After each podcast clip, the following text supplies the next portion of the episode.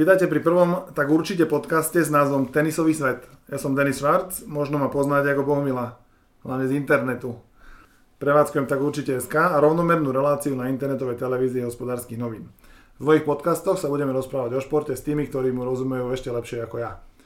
E, dnešný podcast sa volá Tenisový svet a ja som rád, že mojimi úplne prvými hostiami v podcaste sú dvaja na slovo vzatí odborníci, Marek Vaňovs, komentátor Digisportu. Ahoj Marek. Čau Denis. A Martin Petro, šéf-redaktor internetového portálu Tenisový svet SK. Zdravím ťa tu.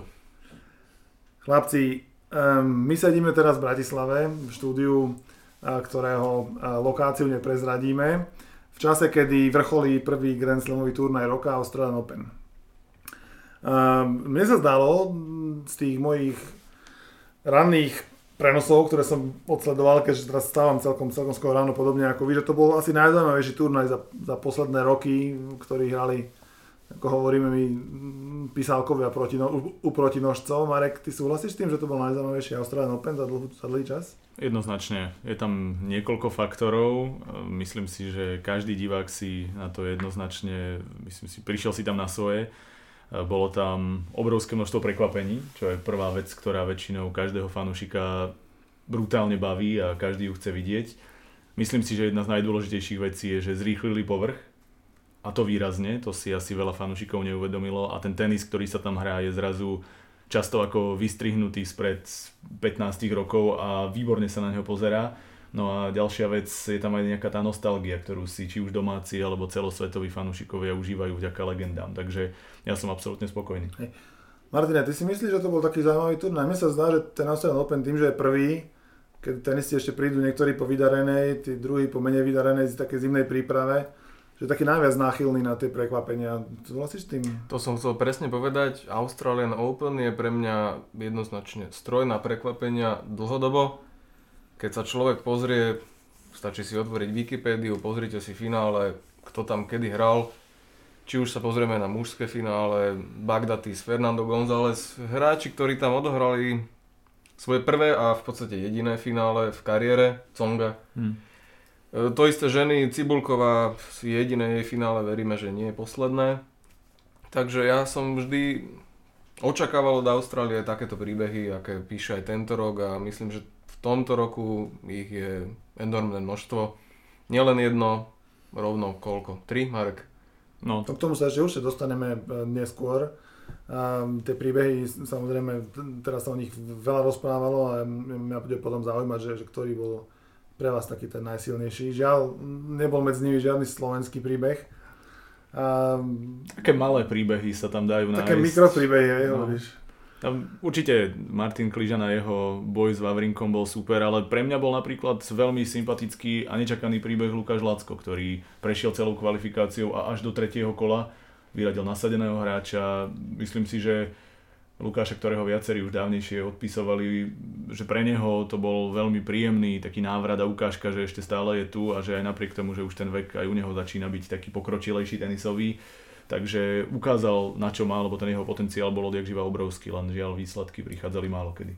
No teraz vlastne Slováci hm, znova účinkovali na takomto turnaji len v prvom týždni. A keby sme ich tak zadelili do dvoch skupín, že chlapci a dievčatá, muži a ženy, tenisti, tenistky, tak ktorý z nich mal podľa vás lepší prvý Grand Slam sezóny? Martin. Podľa mňa určite muži, nielen teda, ako povedal Marek, e, Lukáš Lacko a jeho príbeh, ale aj Martin Kližan a jeho výkon proti Vavrinkovi. Martin je hráč, ktorý keď e, má proti sebe veľké meno, keď príde veľa hráčov e, na jeho zápas, keď sa hrá na veľkom kurte, dokáže hrať tenis na úrovni top desiatky, to mi nikto nevyhovorí. A ten zápas mal perfektne rozohratý, z tých piatich setov, ktoré sa nakoniec hrali, v každom bol v náskoku jedného breaku, škoda, že to nedotiahol. Pre mňa jeho výkon veľké pozitívum, e, rovnako ako Lukáš Lacko, takže ja som určite, ak by sa hlasovalo, tak... tak e, ty tak, si na strane za, áno. A Marek, ty budeš oponovať, že teda dievčatá ne, nezaostali?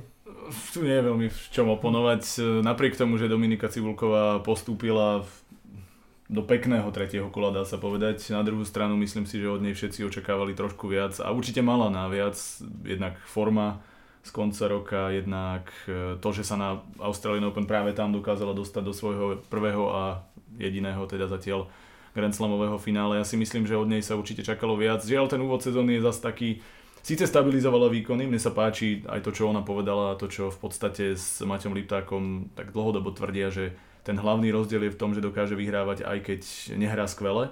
To je síce pravda, dokáže vyhrať nad určitou skupinou hráčok, ale žiaľ, kým nehrá absolútne skvele, tak zatiaľ to nestačí na viac. Čiže momentálne je z nej stabilná hráčka tej užšej špičky, ale ona mala na tomto turnaji ísť jednoznačne ďalej, lebo toto bola príležitosť a ukazuje sa to aj na tých prekvapeniach, možno s výnimkou Siriny, ktorú tam asi všetci očakávali, že jednoducho teraz je ten čas, keď sa dá.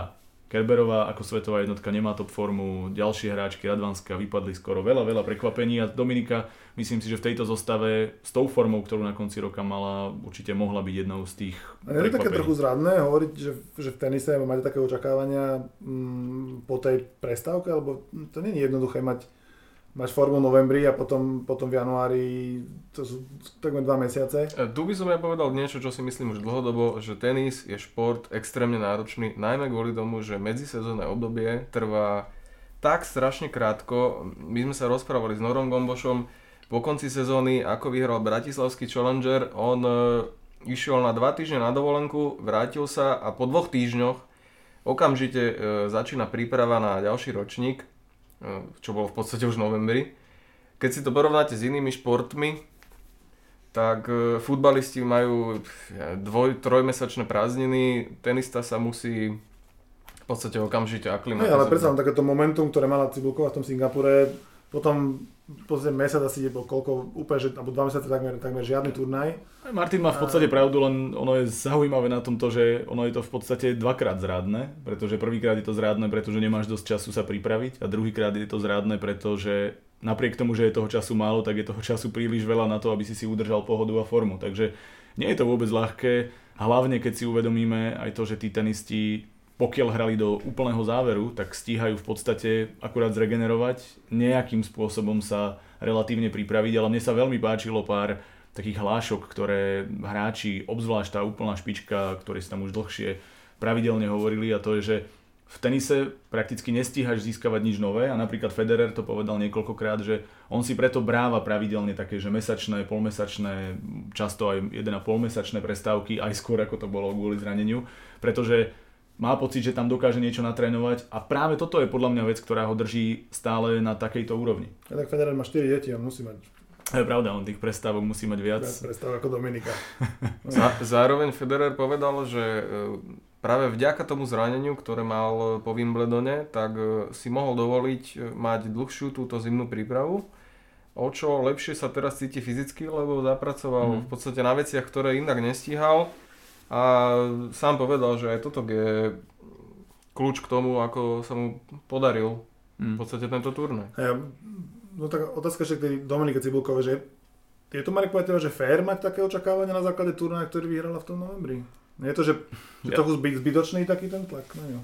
Určite áno, ale myslím si, že ten tlak na ňu je stále ešte relatívne únosný, keď sa pozrieme na Kerberovu, keď sa pozrieme na Karolínu Pliškovú, keď sa pozrieme na baby, ktoré v podstate na tom najväčšom turnaji, alebo poslednom najväčšom turnaji sezóny, bez urážky smerom k Singapuru a k Dominike, ale tam hrá 8 hráčok. Vyhrať Grand Slam znamená 7 zápasov po sebe a nie 3, čo, sa v podstate, čo v podstate Dominike stačilo na to. Takže napríklad Kerberová stala sa jednotkou, vyhrala druhý Grand Slam v roku, k tomu tretie finále Grand Slamové Karolina Plišková, prvé finále, zrazu obrovské očakávania, skok na jednotku, respektíve do top skupinky 5 6 u Karoliny Pliškovej a zrazu tie očakávania sú také, že musíš, musíš, musíš, tlak, si svetová jednotka, všetci ťa sledujú, v Čechách samozrejme nová česká jednotka, e, Fed Cup s tým, takže oni mali ten tlak podľa mňa oveľa väčší, Dominika si veľmi pekne postupne zvyšovala tú svoju úroveň a myslím si, že jedna z vecí, alebo jeden z faktorov, prečo tie očakávania na ňu sú momentálne vysoké, je aj to, že konečne hrala dlhodobo dobre. A to znamená, teraz sa to očakáva, že bude hrať dlhodobo dobre. Je veľa hráčov ako Vavrinka, ako bol, ja neviem, Gulbis, ako boli všelijakí takí tí, tí hráči, ktorí dokázali prekvapiť. Samozrejme, Sederling patril medzi nich, ktorý keď mal dobrý turnaj na záver kariéry, tak jednoducho bol schopný dostať sa do finále dvakrát po sebe. tie očakávania boli iné, lebo bolo jasné, no ak prejdeš prvé kolo, dve kola, tak už môžeš. Ale stále sa čakalo, že no, je veľká šanca, že vypadneš. Čo sa stanoví skoro stalo teraz, čo sa stávalo aj týmto ľuďom. A Dominika tým, že hrala dlho tak dobre, že dokázala vyhrať turnaj majstrov, že dokázala tie turnaje predtým povyhrávať a zahrať tak dobre, aby sa tam kvalifikovala, sa očakávalo, že aha, ona už to má. No a tá nová sezóna je v tomto zrádna a tie očakávania sú strašne ťažké, čo ukazuje Kerberová, čo ukazujú ďalšie hráčky v minulosti svetové jednotky od Jankovičovej po Safinovu, no a teraz aj Dominika. Uh-huh. No a netrpí ona tak trochu na to, že na tom Grand Slam turnaji je nemôže poradiť tréner, lebo mi sa zdá, že keď sledujem tie zápasy na Digišporte, čo, čo vysielate, že ona že ten Mate Lipta, keď príde porozprávať do duše počas tej povolenej návštevy, počas plnej or, ordinačnej hodiny, ordinačného timeoutu, keď je povedal, že Dominika sa zdá, že stále potom vyhrať 2, 3 alebo 4 gemy a dokáže často aj zápasy, ktoré by možno sama na kurte nezvládla, tak otočiť a tam na tých Grand Slamoch tu možnosť nemá, že?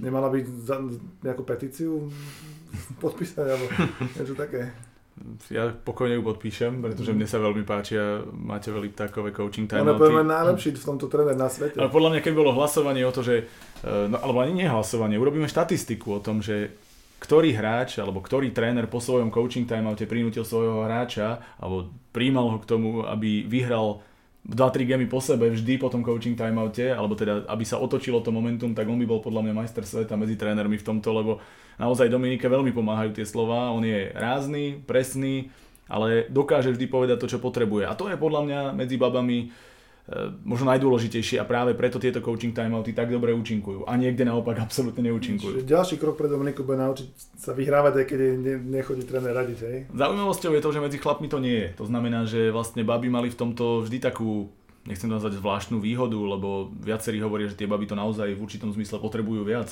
Ale bolo to niečo, čo sme v podstate dlho nevydali, hlavne teraz, jak je to na obrazovkách, na mikrofóne je tu perfektný zážitok a môžeme počuť, v podstate vidieť až do kuchyne. A tí chlapi túto možnosť nikdy nemali a aj preto možno boli vždy vedení k tomu, alebo v poslednom období sú, že musia si to uhrať sami a, a uvažujú inak iným spôsobom. Kto vie, že či by babám v určitom zmysle nepomohlo, keby to jednoducho nebolo, že by boli nútené možno už pred e, samotným zápasom sa na to spolahnúť. Dominika má tie poznámky vždy, tak možno keby tam mala, keď sa ti nedarí, spomen si na to a na to. Len to treba tak trošku predpovedať, že kde bude problém a rovno napísať coaching timeouty na papier. Ja iba doplním, že ona sa výborne koučuje. Ja som videl e, už potom, čo prebehol ten hype o tom, že Matej Liptak je najlepší v tomto v tejto disciplíne. My sa práve začali len my tu. tak uh, videl som jej zápas teraz Brisbane, ona prehrávala 2-6-0-2 tuším, prišiel Lipták a ona bola neuveriteľne pozitívna a akúkoľvek radu proste nasávala ho úplne, že mm. hltala ho očami doslova.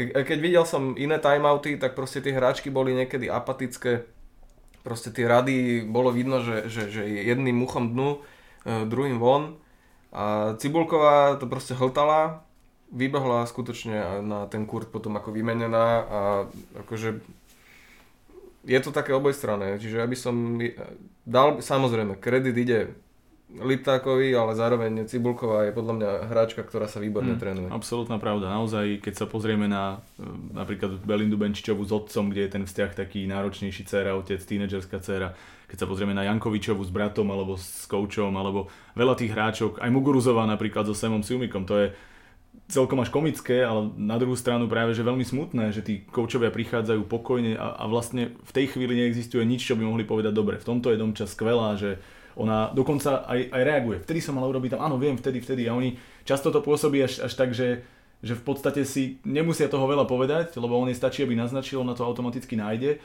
Ale napriek tomu tá spolupráca, ako hovorí Martin, on super hovorí, ona super príjma a funguje to. Uh-huh. Dobre, tak Dominiku sme rozobrali celkom slušne, povedal by som. Martinovi Kližanovi a jeho výbornému výkonu sme sa takisto venovali. Mňa zaujíma taká otázka. Lukáša Lácka si spomínali, ten tam celkom potešil.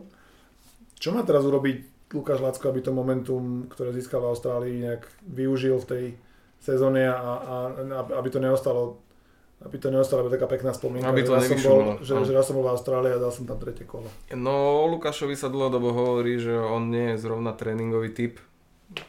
Ja neviem, či nakoľko je to pravda, ale určite na tomto, čo predvedol v Austrálii, sa dá stavať. A jednoducho musí akceptovať, že teraz pôjde na turnaje, kde nebude až toľko fanúšikov na menšie kurty. No a musí on presvedčiť v tých zápasoch, kde pôjde o menšie body a No môže podľa mňa ešte si pomôcť môže trošku v tom Fed Davis Cupovom víkende, keď je nominovaný do, do, do zápasu Slovensko-Maďarsko. Tak naposledy sme Maďarov aj, aj tuším bez tých dvoch našich najlepších porazili, tak možno, že tam bude mať nejakú šancu ešte z trochu ako aj po návrate domov sa trochu, sa trochu príde na to, na to sebavedomie, ktoré z tej Austrálie si priniesol. Davis Cup je super priestor na to nejako sa nakopnúť. Vidíme to nielen na jednotlivých zápasoch, ale aj celkovo. Každý z tých top hráčov, po tom, čo konečne vyhral Davis Cup, mal v podstate životnú sezónu, alebo jednu zo životných vyhral sezón. titul Davis Cup, vyhral, titul. vyhral zápas Davis Cup. vyhral titul. Lukáš Latko zatiaľ no. Davis Cup ešte celý nevyhral, ale zápas možno vyhrá. Ale možno by mohol vyhrať e, teraz tú kvalifikačnú skupinu a konečne postúpiť. A to je reálnejšie, aj keď stále nie je úplne veľmi... Stá... Ten žreb je tam zatiaľ dosť nepríjemný a kto vie, či je to iba o žrebe. Uh-huh. V každom prípade Davis Cup, tak ako to funguje titulovo, tak si myslím, že to funguje aj jednotlivo, čo sa týka zápasov. Hráč tam má priestor zahrať si viac duelov, chytí tam rytmus. Toto je podľa mňa veľmi dobré. E, veľmi dôležité je tu aj to, aby hral na rovnakom povrchu, ako hrá potom na turnajoch. To je jedna vec, ktorú si ľudia neuvedomujú a ten Davis Cup je brutálny, ale tak, ako je, tak, je, tak aký je brutálny, tak dokáže v konečnom dôsledku aj nakopnúť, keď tam hráč naozaj sa chytí, má sebavedomie, má pohodu, zahrá viacero zápasov proti dobrým súperom, získa sebavedomie. Otázka je aj to, že či si často tí hráči viac neublížia, alebo naozaj hrať možno 3 zápasy za 3 dní na 5 setov, aj keď iba 2, tak vie to byť naozaj šialené. Na druhú stranu, Davis Cup je skutočne iba taký nejaký priestupný bod a on to hlavne potrebuje potvrdiť na turnajoch a konečne aj nie na challengeroch, konečne aj na väčších. Uh, hrať pravidelnejšie, možno radšej skúsiť kvalifikácie a jednoducho ísť, zahrať si kvalifikáciu, ísť na ten turnaj, ale mať jasný cieľ, lebo mne to často pripadalo také, že on si povedal, teraz idem na challenger, lebo tam si čo to uhrám, dostanem za to pár korún, pár bodov a budem mať pokoj. A jednoducho on, sa, on je teraz podľa mňa vo veku, keď sa musí rozhodnúť, chcem to alebo nechcem to chcem sa živiť tenisom tak, že stačí mi to na to, aby som urobil takýto výsledok a mal sa pekne na chvíľu, alebo jednoducho môjim cieľom je všetko vyhrať, čo sa dá, dostať sa do 50 ukázať, že ani v tomto niečo veku... dokázať? Niečo dokázať. Jednoducho, teraz sa musí rozhodnúť, chcem byť iba tenista, ktorý si tým zarába, alebo chcem byť mega úspešný tenista, lebo on talent na to jednoducho vždy mal. Uh-huh. A čo ešte tí naši ostatní, ktorí sa takisto zúčastnili na turnaji, ešte stojí niekto z nich za slovo vôbec? Mne je veľmi ľúto Nora Gomboša, lebo naozaj končil sezónu 2016 v exkluzívnej forme. On hral e, tenis, ktorý sa dal porovnať s tým, čo hral, keď mal tú životnú formu, keď klopal na stovku.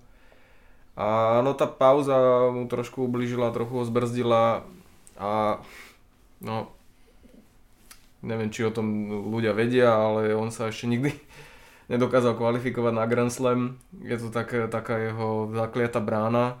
Nevyšlo to ani teraz, e, zároveň nevyšiel mu potom ďalší challenger, už je v Európe. Takže on je veľmi citlivý hráč, taký bere si to veľmi k srdcu, tie, tie neúspechy. Takže ja len dúfam, že, že sa z toho dokáže oklepať, pretože to, čo predvádzal v Bratislave na záver sezóny, bol, to boli výborné výkony a myslím, že on má na to, má talent aj, aj všetky predpoklady na to, aby hral tú stovku. Čiže ja mu držím palce. Ono je to možno aj o tom, že hm, bol to challenger, bolo to doma, mal motiváciu navyše, bolo to po pomerne dlhom čase, čo až tak veľmi nehral a na konci sezóny býva veľa hráčov už unavenejších, takže aj to môže pomôcť. To, že on mal prestávku, tak jak Federer mal pol roka prestávku a teraz má z čoho čerpať. A samozrejme otázka je forma a podobne, ale tu zjavne chytil, ako sa hovorí, forma je dočasná, ale kvalita je trvalá, tak jednoducho vyťahol z toho. Myšlienka. Veľké heslo. a, takže Noro Gomboš, ten je v podstate v situácii, keď e, na konci roka, áno, bolo to skvelé, bolo to v pozícii, keď mal z čoho čerpať, možno mal aj celkovo tú pozíciu na túr bez tých unavenejších hráčov o niečo lepšiu, ale teraz sú všetci odznova, všetci oddychnutí, a on hlavne potrebuje reštartovať, začať od znova, no a tá forma, tak ako s Dominikou, ani u neho sa jednoducho tak ľahko neprenáša. Plus k tomu nesmieme zabúdať na to, že čo vravel Martin, že ešte sa ne, nekvalifikoval nikdy na Grand Slam a ono také tie ciele občas v tej hlave jednoducho hrajú rolu a je kúsok, je blízko, cíti sa, myslí si, že by to mohlo ísť a keď sme videli ten záver toho zápasu, ktorý prehral v kvalifikácii, tak e, bol tam poriadne nervózny, netreba to asi veľmi citovať. Hej. To video obletelo. Kennym dešeperom. No, no. Čiže bolo vidieť, že mu na tom záleží a v podstate možno aj na to nakoniec doplatil. Mhm. Ale on má ešte stále veľa rokov pred sebou. Ja si myslím, že on keď pôjde týmto prístupom, keď bude zdravý, keď bude na sebe makať a on je jednoducho veľký makač, tak uh, on nemá podľa mňa problém sa do tej stovky dostať a kto vie, no. Nie je to možno, nejde mu to tak ľahko ako Federerovi a takým tým super talentom z tohto pohľadu, ale niekto jednoducho má talent na toto, on má talent na drinu, na ten správny prístup a to často býva dôležitejšie ako ten talent na hru. Najmä teraz je množstvo hráčov, alebo teda tých príkladov by sme našli viacero hráči, ktorí sa dostanú aj do stovky, dajme tomu až v pokročilom veku, čiže po 25-ke, jak je teraz Noro Gomboš, uh, ich to neuveriteľne nákopne a potom sú v podstate jak, jak odbrzdený vlak. Čiže on potrebuje len ten impuls, možno to bude ten Grand Slam, ak sa teda v, ten, v tomto roku mu to konečne podarí. A ja si myslím, že on je schopný hrať potom veľmi stabilne na ATP úrovni.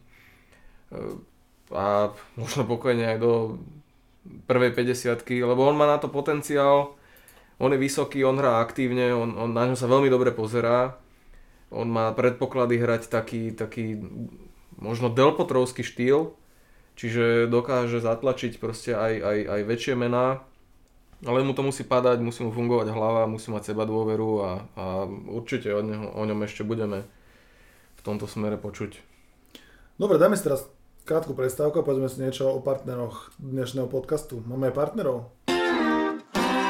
Dnešný podcast vám prináša tagurčite.sk, prvý neobjektívny športový portál, ktorý už takmer 4 roky každý deň baví a informuje športových fanúšikov analýzami, komentármi, predikciami a súťažami. Tagurčite.sk, prvý neobjektívny športový portál. Rovnako tenisový svet.sk, najväčší slovenský tenisový portál, lebo tenis je naše náboženstvo. Tenisový svet.sk. No a tento podcast vám prináša aj spoločnosť Promovie, dodávateľ komplexných audio a videomediálnych služieb. Promovie, člen Rare Agency, tak klikajte na rare-agency.sk. Tak sme späť. A mám tu ešte jednu dôležitú otázku k Australian Open. Uh, bol to turnaj, uh, na ktorom sa stali dve veci. Jedno, jedno už Marek trochu hovoril, že ten retro tenis sa vrátil. Ten, pri ktorom sa priznám, že vrhli oči mne. Oči? oči, tak samozrejme. Ja som napríklad pri zápase z Vereva. Tak samozrejme, ty si nepovedal tak určite. Ja som nepovedal tak určite, na to tu mám hosti, tam, tak určite. No tak určite si budem volať hosti, aby niekoľkokrát opakovali počas eh, každého podcastu. Uh, no keď, keď som videl z Vereva, ako porazil Andyho Mariho tým svojim štýlom, za každým, keď som sa pozrel na obrazovku, tak bol na sieti, ja som mal zimomriavky až, lebo lebo je to krásny štýl, ktorý už som dlho nebol možný vidieť na tom, na tom tenisovom okruhu, takže to je jedna vec, ktorá bola taká veľmi výrazná. A druhá vec bola, že, že taká tá vzbúra seniorov, keď priemerný vek semifinalistov v dvojrách bol asi 34 rokov. A nadal 30 ročný bol najmladší medzi nimi, asi druhý najmladší zo všetkých Um, čo je podľa vás taká, že, taká tá hlavná téma toho Australian Open? Tá, tá vzbúra seniorov alebo, alebo návrat toho, toho retro tenisu? Martin. Asi je to jednak jednej. Podľa mňa toto už platí dlho, že súčasných 30 je nových 20. Keď sa dívame trebárs na Stena Vavrinku, ktorý začal vyhrávať Grand Slamy skutočne až, až s blížiacou sa 30 E, stačí sa pozrieť na, na Federera, na to, že sa v podstate pokúsil vrátiť opäť Tommy Haas. E, aj, aj celá, celá tá zostava Španielov, tých, tých ostatných Španielov, myslím, Verdasco, Feliciano López, to sú všetko zrelí muži ďaleko za Kristovými rokmi. A toto všetko už dlhú dobu valcuje tých, tých, tých, tie mladé pušky, ktoré až teraz sa začínajú ozývať, si myslím, lebo posledných 10 rokov v podstate žiadna nová generácia nedokázala prekryť tú... tú Jediná tú, taká tú výrazná mladá puška Dimitrova, ten už, ten už Už je mladá, ten bol mladá puška. puška, tak 7 rokov dozadu. Áno, v podstate Dimitrov 25 rokov a stále je považovaný za, za mladý, perspektívny talent, ktorý by mal ťahať tú novú generáciu. A to Takže- už má 25 rokov. Takže toto je skôr udržateľnejšie, je to, že tí tenisti budú starší a budeme stále dokola podať na tých istých, ako to, že, ako to, že, že znova ani vo Wimbledone nevydupú trávu až k sieti. Podľa mňa to, čo si povedal, teda, že či je hlavná téma to alebo to, je v podstate jedna téma do určitej miery. Je to možno trošku také komplikované, pozrieť sa na túto tému, ale ja si myslím, že zrýchlivý povrch, tým sa ako keby opäť ukazuje to, že kto na tom povrchu, keď ešte býval dlhodobo rýchly, vedel hrávať.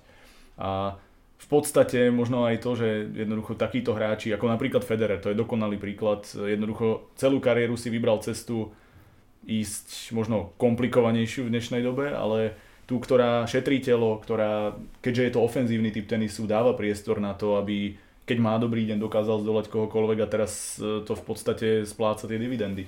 Je to vidieť na tom, akým štýlom hrá tu. Chvála Bohu, že si konečne niekto vymyslel to, že aj zrýchli povrch, pretože doteraz to boli šialené roky, keď sa iba spomalovalo. Všetko, loptičky, povrch, e, rakety samozrejme dovolujú oveľa viac, takže útočný tenis bol skoro zakázaný. No a ja som, keď som sledoval Mišu Zvereva, ktorý na iných turnajoch, na pomalých povrchoch, keď som videl ten jeho forehand, tak som plakal, ale z iného dôvodu, pretože technicky asi neexistuje nič o- odpornejšie a to pri všetkej úcte k tomu, aký je to dobrý hráč, lebo bol svetová jednotka medzi juniormi a bol skvelý talent, ale jednoducho veľmi ťažko sa na hru od základnej čiary díva, ale konečne je tu ukážka, že to nie je iba o tom. On na sieti má taký cit v ruke, ukazoval, prečo bol medzi juniormi svetová jednotka. No lebo hral v tejto generácii, hral v generácii chalanov, keď ešte medzi juniormi sa tenis, servis, volej, rýchle povrchy jednoducho niesli a, a vyzerá to skvelé. Čiže ja verím tomu, že možno viacerí si zoberú z toho inšpiráciu, pozrú sa na toho Zvereva, ako sa to dalo, pozrú sa na Federera, prečo v 35, o chvíľu 36 rokoch stále hrá, no o chvíľu v auguste, ale je to už tento rok. A, jednoducho budú si hovoriť, možno tam je niečo na tom a prečo sa to takto dlhodobo darí, prečo je Federer s Nadalom považovaný za jednu generáciu, aj keď má Nadal o 5 rokov menej. Pretože jednoducho je vidieť, že Nadal si zvolil inú cestu a aj keď je teraz úspešný, tak dlhodobo má oveľa väčšie zdravotné problémy. No a možno aj práve vďaka tomuto bude schopnosť aj pre starších hráčov nielen hrať, ale aj hrať dobre a mladí hráči, keď sa to budú uči, učiť od začiatku, tak opäť príde taká, takéto pretnutie tých e, generácií, keď mladí budú touto hrou nebezpeční, starí budú stále schopní hrať to svoje a aj keď sa ten vek rozšíril, takže konečne to bude nie iba posunuté hore, ale jednoducho naozaj rozšírené od 20 do 35 a možno budeme sledovať hviezdy dlhé roky. A mne sa páči na tom novom trende, že 30 je nových 20, že to vlastne znamená pre slovenský tenis, že Kližan Že máme čas, Kližan. Cibulkovo, že Kližan Cibulkovo až 10 rokov môže byť, môže byť svetové špičky. Ja iba nadviažem na to, čo povedal Marek, veľmi dobrý postreh. E, Starší hráči v podstate nemajú už teraz na výber, oni musia skracovať tie výmeny, čiže oni sa musia tlačiť na tú sieť. To bolo krásne vidno aj na tom zápase Vavrinku s Federerom v semifinále, že peceťák e, trojhodinový, To je rýchly celkom. to je, áno, to je extrémne rýchly zápas. S Keď- dvoma ošetrovaniami. s dvoma ošetrovaniami, čiže e, Federer jednoducho vie, že on v 35 jednoducho nemôže hrať maratónske zápasy, nemôže sa tam pretláčať v nejakých 40 úderových výmenách, proste on to bude skracovať, bude sa hrať útočne a mňa osobne napríklad už otravujú tie zápasy Mariho s Djokovičom, v ktorých sa nedieje nič zaujímavé, aspoň pre mňa osobne. Ono to je možno zaujímavé z toho hľadiska, že, že kto v tom konkrétnom zápase čo zmení, dajme tomu, ale inak je to obrovský stereotyp. Keď hral keď hrá Federer, tak jednoducho nikdy neviete, kto, ako tá výmena, ako tá jed, výmena vypálí. A, a, a ten Zverev do toho vniesol proste to oživenie. Vyradil svetovú jednotku okrem iného, takže to je myslím veľa vravné. To je veľa vravné. A mm, čo teda tí dvaja, ktorí vypadli predčasne, Maris s Djokovičom, budú sa z toho poučiť, alebo sa nám povedia, že však my ich na vedúce? No, keď sa pozeráme na Grand Slamy, ktoré sú asi rozhodujúce o tom, akú má hráč sezónu a formu a, a aký úspech, tak sa nemusia báť, pretože Australian Open je prakticky jediný, ktorý nejako pristupuje k zrýchľovaniu. Roland Garros tam, no, to je samozrejme klasika. Wimbledon ten oproti 10 rokov dozadu výrazne spomalil. Dokonca som mal naštudované aj tie rýchlosti a teda to udržanie tej pôvodnej energie, už si to presne nepamätám, ale išli z nejakých 95%, keď udržala tá loptička pôvodnú energiu na nejakých 86, 85, nie, nejaké takéto číslo. O, hovorím, nech sú to presné čísla, takže prosím, necitujte ma, ale niečo podobné sa tam stalo. A celkovo tá tráva, ako si aj ty spomenul, má inú kvalitu, funguje to inak, takže aj tam sa zrazu dá hrať do základnej čiary, čiže už ani to nie je taký extrém. No a US Open takisto občas trošku zrýchla, zrýchlia, občas sa vrátia naspäť, ale je to stále taký ten stredne rýchly hard alebo stredne pomalý hard a ja si myslím, že Djokovic s Marim sú veľmi v pohode, pretože zatiaľ majú istotu toho, že na väčšine z tých veľkých turnajov jednoducho si môžu hrať svoju hru. A tiež mi toto inšpirovalo trošku organizátorov, lebo také turnaje ako Dubai, Cincinnati alebo teraz Australian Open, kde sa dá hrať ten rýchlejší tenis, je ich veľmi málo a veľmi by sme potrebovali, aby ich bolo viac. Čiže oni sa vrátia na svoje, ja sa toho nebojím. Uh-huh. Dobre, ja sa nebojím toho, že zvládneme aj mm, jedinú, prvú a aj poslednú rubriku dnešného podcastu ktorú som si vás pripravil. Taký pracovný názov, ktorý možno ešte vypilujeme časom, je, že rýchle kolečko. A povedá to, ja mám pripravených niekoľko otázok, každý z vás ich dostane a vašou úlohou nebude teraz vymýšľať trojminútové odpovede, a čo najrychlejšie odpovedať na relatívne priame otázky. Dobre? To, som, to som stratený. áno, určite. Jedným slovom, áno? Môžeš aj dve alebo tri, ale rýchle kolečko je rýchle kolečko. Keď sa im to nebude páčiť, tak to zastavím. Dobre, takže, takže všetky otázky sa budú, alebo viac, viac menej všetky otázky sa ešte budú stiahovať k Australian Open, lebo to je vlastne téma dnešného podcastu.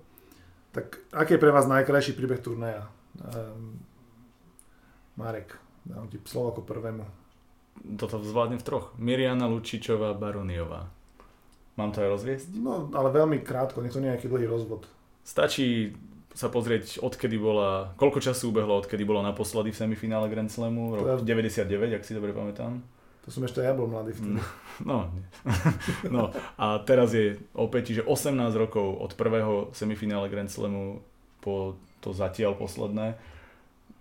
Neuveriteľné. Úžasný príbeh a som šťastný, že sa z toho veľmi smutného príbehu životného stal takýto krásny. Uh-huh. Martin? Pre mňa je to Miša Zverev, respektíve bratia Zverevovci. Ja mám takisto 10 rokov mladšieho brata, ktorý ma asi neinšpiruje k tomu, aby som zvládol takýto Grand Slamový výsledok, ale viem sa s tým stotožniť a veľmi im fandím obidvom. Mm-hmm. Čo vás na tom turnaji najviac prekvapilo? Čo ste tak najmenej čakali z toho, že sa stalo počas dvoch týždňov pri Klokanoch? Mňa určite postup do finále obidvoch e, bratov Williamsových, pardon, sestier. No, nič k tomu ďalej nechcem povedať. no, ja mám asi viac vecí, ale keďže som stručný, tak poviem, uh, poviem Denis Istomin. Pretože to bol hráč, od ktorého som si naozaj nevedel ani len predstaviť, že by zdolal Djokoviča v piatich setoch a aj s trénerkou mamou za chrbtom jednoducho absolútne dokonale pokorili všetko, čo sa očakávalo od tohto turnaja. Uh-huh. Tretia otázka. Ktorá hviezda nová vyšla v Austrálii? O kom budeme počuť a hovoriť si, že to je ten, ktorý v Austrálii oslovil najviac? Neviem, či nová, tak z tých singlistiek sa láka Coco van de Wege, ale ja by som povedal iné meno a to Ashley Bartiová. Viacerí si to meno asi ani nepamätajú, ale toto dievča bolo trojnásobná Grand Slamová finalistka, keď mala 16 rokov, v štvorhre samozrejme, ale medzi dospelákmi, akurát potom sa rozhodla predčasne prerušiť, ukončiť, akokoľvek to nazveme kariéru, vrátila sa a ten tenis, ktorý hrá momentálne, komentoval som ju párkrát už tento rok, Sledoval som aj zápasy na Australian Open a ja som presvedčený, že ona s týmto tenisom môže ísť do 20 Vždy sa to vedelo a teraz sa aj po návrate, po tom, čo si hrala kriket na miesto e, tenisu profesionálne chvíľku, tak je naspäť a hrá, hrá skvele. Ako super talent, akým naozaj je. Hm. Martin? Ja by som povedal Andrej Rublev, je to možno šokujúce, pretože v podstate sa mu nepodarilo nič e, také e, čo by zborilo svet, ale ja stále od neho čakám, že, že, že jedného dňa nám všetkým vytrie komín. Nové povolanie. Ru, ru, ru, Pretože videl, videl som ho hrať viackrát, keď, keď mu to ako padalo, naozaj padalo a podľa mňa najlepší Rus. Spolu s Medvedevom. a Kačanovom. a, a, a s Rudým. Ne, na Rusov vážne. E, pre mňa Rusi, takto. Povedal by som to tak všeobecne. Rusi. Rusi. Mhm. OK. Ruský tenis pôjde... mm, Pozor na ňo. Mhm. A to hovoria si aj v Mm. antidopingovej komisii určite. Kto zo Slovákov bude mať e, najlepšiu sezónu z našich mužov a žien? Jozef Kovalik si myslím, ale nereagujem na Australian Open, reagujem na to, čo som videl v Chennai.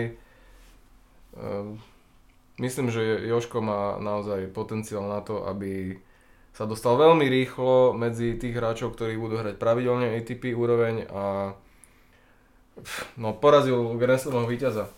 Myslím, že hneď z kraja roka zapísal výsledok, ktorý bude v, také, v takom ušom zozname najväčších prekvapení roka. Ja sa priznám, že to je taký trochu čierny kone, čakal som to meno. Marek? Tak teraz už mi veľa nezostalo. E, Asi najlepšia bude bez debaty Dominika Cibulková, ktorá napriek tomu, nechcem povedať zlému, ale možno menej pompéznemu začiatku roka, ako bol koniec minulého, je jednoznačne najlepšou hráčkou o triedu nad všetkými ostatnými, ktoré tu máme. A, Tvoj A- taký typ, že ktorú pozíciu si ošahá v tomto roku na rebríčku?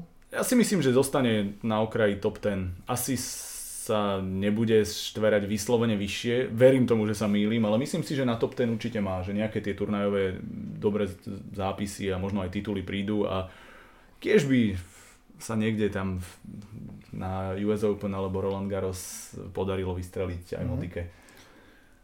Pri Gra- Grand Slamu sa týka moja úplne posledná otázka dnešného podcastu. A odpovedzte prosím jedným menom v kategórii muži a jedným menom v kategórii ženy. Kto, zi- kto získa najviac Grand Slamových titulov v sezóne 2017? Marek. Ženy Serena Williams, Martin. Ženy? Môže Tak súhlasiť. e, mne už Nemusíte ostáva nesúhlasiť. už iba tá druhá Williamsová, alebo e, ja skúsim e, Karolinu Pliškovú. To je dobrý tip. A muži? Teraz mám problém. A ja budem optimista, poviem Roger Federer. To Bol je to, bol to čakané. nostalgický typ, dobre, priznávam sa. Objektívne skôr to bude asi niekto z tej veľkej dvojky. Mhm. No mne už veľa tým pádom neostáva, Ešte, ešte môžeš identifikovať jedného z ale- veľkej dvojky. ale v podstate môžem tam vyskúšať veľké prekvapenie a to Grigora Dimitrova. To je... Ale to je, to je myslím, výstrel veľmi od boku. Mhm. Dobre, Dobre, keďže tak... to nahrávame ešte v čase, keď je v hre a teoreticky Ešte môže získať má- Austráliu a tým pádom, že Wimbledon vyhral ako junior, tak, tak, tak dve by mali stačiť. No, dve by mali stačiť. Výborne, ďakujem pekne chlapci, že ste prišli na historické prvé natáčanie tak určite podcastu s názvom Tenisový svet. Budeme ich vyrábať úplne pravidelne a z- určite z obidoma sa ešte budeme často počuť, lebo tenis sa hrá celý rok a je o ňom stále, stále veľa čo rozprávať. Verím, že sa našim poslucháčom naše prvé klabosenie nad športovou alebo tenisovou tému páčilo a my sa pokúsime to zavesiť na Soundcloud, na tak určite aj na tenisový svet, eh, aby si to mohli stiahnuť a, a vypočuť. Takže ja sa teším aj s vami, aj s tými, ktorí nás teraz počúvajú. Um, do počutia asi, najlepšie do počutia čo najskôr pri ďalšom podcaste.